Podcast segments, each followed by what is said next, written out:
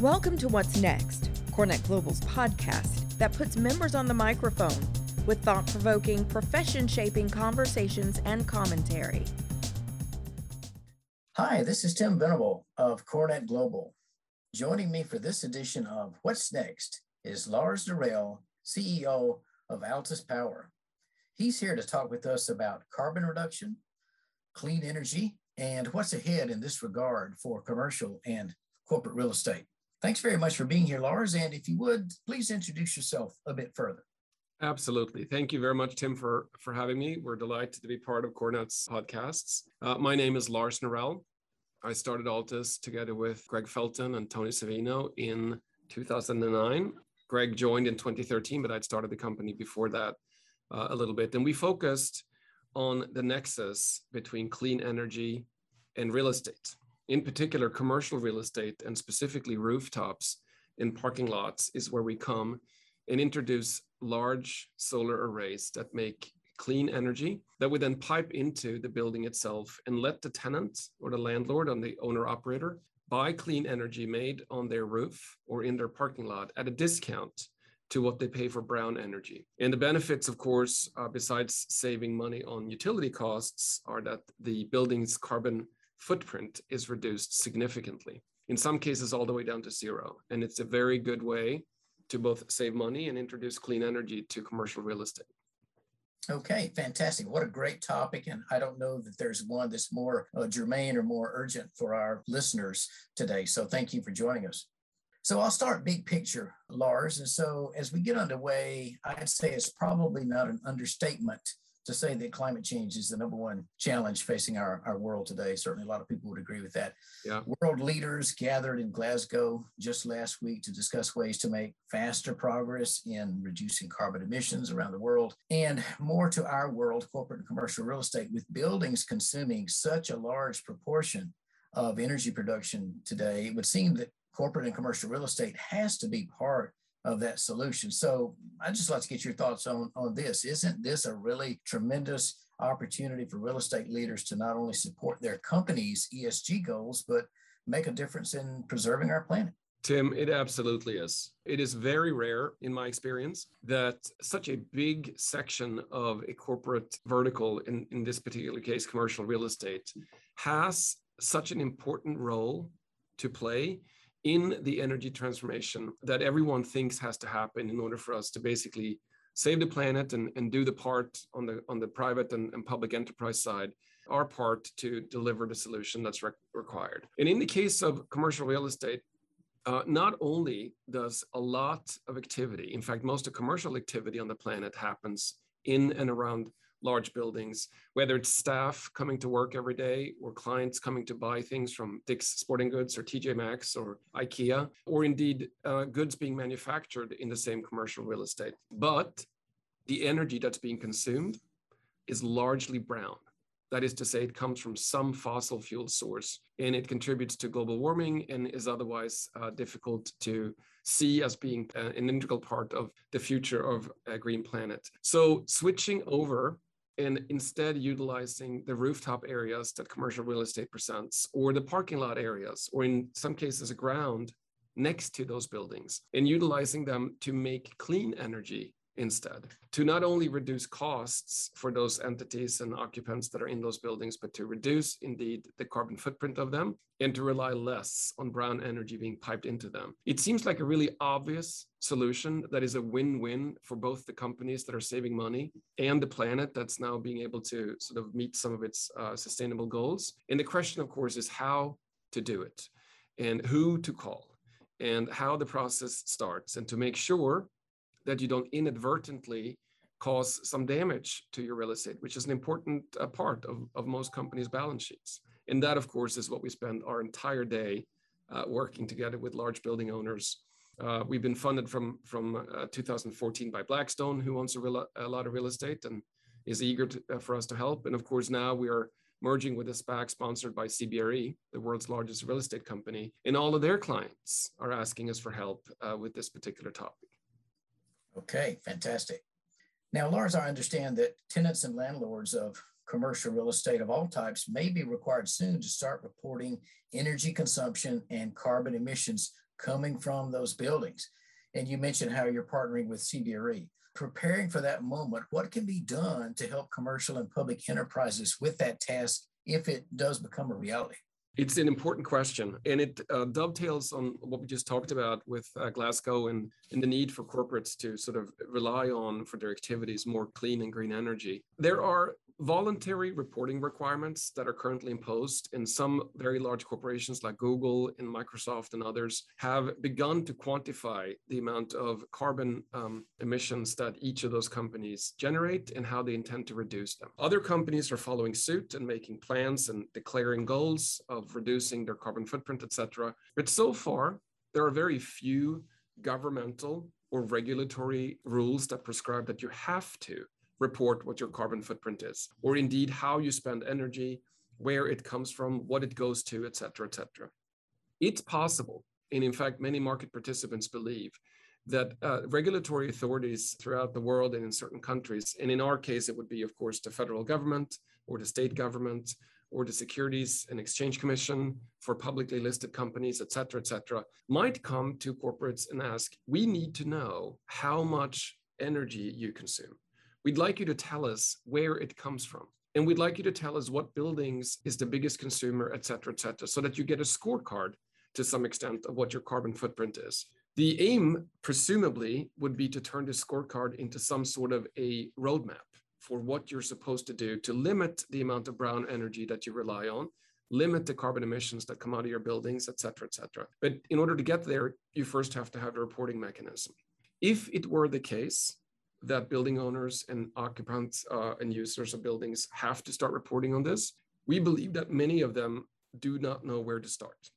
And CBRE, of course, uh, to mention one entity, has building management systems that are currently tracking how much energy is being consumed uh, and piped into different buildings. But the difficulty is in relying on these particular reporting systems in a way that's rigid enough to satisfy a governmental entity, whether federal, or state entity. So one of the things that we began working on at Altus is to introduce the concept of blockchain or an immutable ledger version of effectively tracking carbon sourcing and energy consumption in buildings in a way that would be verifiable by a third party, like, for example, uh, the federal government or the state government or other regulatory agencies. It will be possible in this framework to choose the regime that you'd like to be measured against, whether you want to see what your building looks like against the Paris Accord, you want to see what your building looks like against the United Nations particular prescribed energy tracking and, and measurement uh, regime, or maybe Glasgow,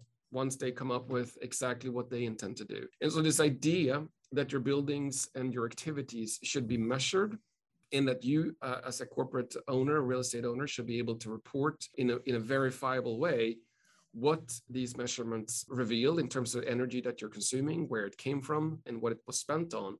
That's something that we're very focused on.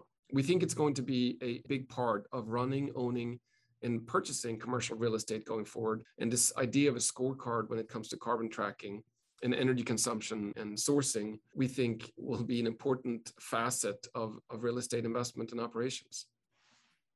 Sounds like big changes are coming. Okay. Now, Lars, I can imagine that there's a wide range of things that uh, real estate executives and companies can do to decarbonize, uh, you know, their, their real estate. Uh, what would you say is the, the lowest hanging fruit that they might attack first? We absolutely are in love of course because it's what we do most uh, most days all day long of introducing solar arrays to rooftops. There is an interesting topic around where to place solar arrays and of course where to put windmills as well. Uh, windmills have historically not really been a good fit for commercial areas. The the idea of having windmills in and among commercial buildings and and real estate doesn't sit well with the building code or the FAA, indeed, or tenants who don't want to see the blades spinning and making noises. So solar really is the clean energy of choice when it comes to urban areas or suburban areas. Placing them on roofs is a win-win because the roofs can't really function as any other real estate. Whereas if you put solar on land, there's an argument that has some validity to it that you could potentially have planted apple trees there or potato fields or whatever it might be. But on roofs, that is where solar belongs. And historically, roofs have been a hot spot on top of a building that attracts a lot of heat and just sits there sort of baking in the sun. And so the lowest hanging fruit we think by far would be to go ahead and put solar panels and, and an array on top of your roof and then enjoy the clean energy at a discount uh, down below. Makes perfect sense to me. Absolutely. Now, I understand that on the horizon, just over the horizon, perhaps, are these big building based batteries, which is a fascinating concept to think about. So, what will the emergence of that kind of cheaper energy storage mean for real estate broadly, and what will it mean for clean energy and solar in particular? It will be, Tim, absolutely transformational. The introduction of storage unlocks one of the very significant limitations of solar, uh, which is its uh, dependency on the sun being out, and in some cases in force. With a storage added to it, a solar system becomes an energy source that you can rely on at night, early in the morning before, before the sun has come up, and indeed when the when the weather is really bad, or, or during moments when the sun is not uh, producing the amount of energy that the building depends on. So having a building that's currently connected to the grid and wanting that particular building to be more resilient has meant going to buy a generator usually powered by natural gas or diesel or, or other sort of fossil fuels. And batteries also address resiliency. They allow you to operate your building depending on exactly the level of um, or the capacity of operations that you want to benefit from. It could be longer or shorter depending on the size of the battery that you introduce. A battery makes a building able to take down energy, whether from a solar system or the grid, and not consume it instantaneously, but instead hold on to it for consumption later on. In that load shifting or time shifting to some extent of when you consume the energy that you've obtained is an integral part and will be an integral part in the grid sort of 2.0 that we think is, is around the corner. This idea that your building will not only house all its employees and its activities, but may also function as sort of a gas station when you introduce electrical vehicle chargers that we can talk about later on. All those things depend to some extent on the ability to store energy in making sure that you have an abundant source of it throughout the day and, and indeed night. Adding storage to solar means that most of that energy, if you'd like it to, can be uh, can be clean because we can introduce a solar system on your roof of a, of a big commercial building. Let's say it's a distribution uh, center up and down I-95 in New Jersey or Maryland or uh, other parts. We can build a solar system that's twice the size of what your consumption is and then put significant amounts of the output into the battery unit and then let that battery unit release energy early in the morning late at night into buildings that are next to your buildings or down the street or indeed sell it back into the grid. So so the concept and, and introduction of energy storage we think will radically transform the way we interact with customers and the way the customers are allowed or able to interact with the grid in, in buildings uh, near theirs exciting things ahead for sure. I did have a question about uh, electric vehicles. Uh, you mentioned that. I, I, think they're the way of the future. Everything I read seems to point in that direction. And, um, you know, it certainly makes sense that they'll transform the way energy is consumed and, and delivered. But that really it sounds like that could put commercial real estate in the center of the solution because every building, sort of as you described, could be a, a gas station, as it were, in the future. And that seems like just a profound additional functionality for, for real estate. We think so. We absolutely think so. We, if there's one theme, Tim, that we have begun to be more and more convinced uh, since we started Altus 11 years ago will rule the day here. It's that the connection between real estate and the activities taking place in real estate and the creation and consumption, and then as we just talked about, storage of energy, that connection is incredibly strong. And we think it will increase the value of real estate because in historic at times, uh, real estate has been where your employees or staff come to sit and, and work and interact with each other. But now it might also be where the employees work and interact with each other and where the energy that they consume is being generated immediately above their heads on the roof or out in the parking lot next to them. And the energy can also be stored for purposes of resiliency, whether you're hospital or university and, and you need, you know, uptime constantly. And now it can also be used to charge your vehicle that you drove to that building with from home. And then not only can you charge the vehicle for purposes of driving your car around, Tim, during the day, but conceivably you could come to work in the morning, charge your car full with the solar energy that's being built, uh, that's being generated at the commercial building, take your car home, and then discharge it into your house So now your house can effectively power itself on the power that was made at your place of work during the day. And so the location, location, location theme around real estate and, and the value of it, we think will gain even more importance because of the energy that can now be consumed, stored, and indeed generated on the real estate to begin with. And we think an electrical vehicle to some extent is a battery on wheels. Of course, it allows you to effectively disintermediate the grid. You can now take energy that was made in building A and bring it home to your house or house B without passing the grid because the battery in your car is now doing the work of transporting that energy that the power lines used to do in, in, in years past. Not suggesting that we should replace the grid right now. I'm sure that there's there's many reasons to retain it, but the fact that you could, of course, will bring more power to uh, consumers and, and, and owners of electrical vehicle. Wow, fascinating. That's just absolutely fascinating. And now, Lars, as we wrap up, my, my last question. Uh, your company has been partnered with Blackstone for a while, uh, since 2014, I think. And as you mentioned, is now partnering with uh, CBRE, the world's largest uh, real estate services company. How does this help the broader universe of commercial building occupants and owners? It's, surely it's going to have a big impact. Yeah, absolutely. We're very excited to have two such large and all encompassing partners. It's helpful, Tim, because the solar industry and the C&I solar industry, uh, as well as resi and, and, utility, have been characterized historically by having developers develop a solar deal and then move to a construction company that have sought to build a deal and then try to sell that to an insurance company or a pension fund or someone else who wants to enjoy the cash flows from the solar deal. And that daisy chain of handoffs has been somewhat difficult for commercial building owners to be impressed by and to feel safe uh, about because somebody's going to come onto their building and effectively on their roof and every commercial building owner in our opinion and experience feels very strongly about their roofs and then have that particular solar system possibly change hands again a couple of times as it finds some sort of final resting place. We don't think that that's a conducive way to grow this industry. We think growing this industry means convincing every building owner whether it's IKEA Walmart or, or some local developer or building owner in Maryland or Ontario, um, California, that industrial strength counterparties exist in this particular space. Somebody that can come to you, help introduce you to the concept they want, explain what solar energy can do to your building in terms of knocking out brown power, what storage can do to your building and the solar system itself, what electrical vehicle charging can add in terms of amenities for your customers and ability to distribute the energy uh, in, in this particular way, but do it from an organization with a balance sheet, somebody who can then take it into design, permitting, and interconnection, somebody who's then in charge of the construction process, indeed insures and, and sort of indemnifies the building owner against anything that might go wrong during that process, and then ultimately owns and operates the solar system so that the same person who spoke to you in the beginning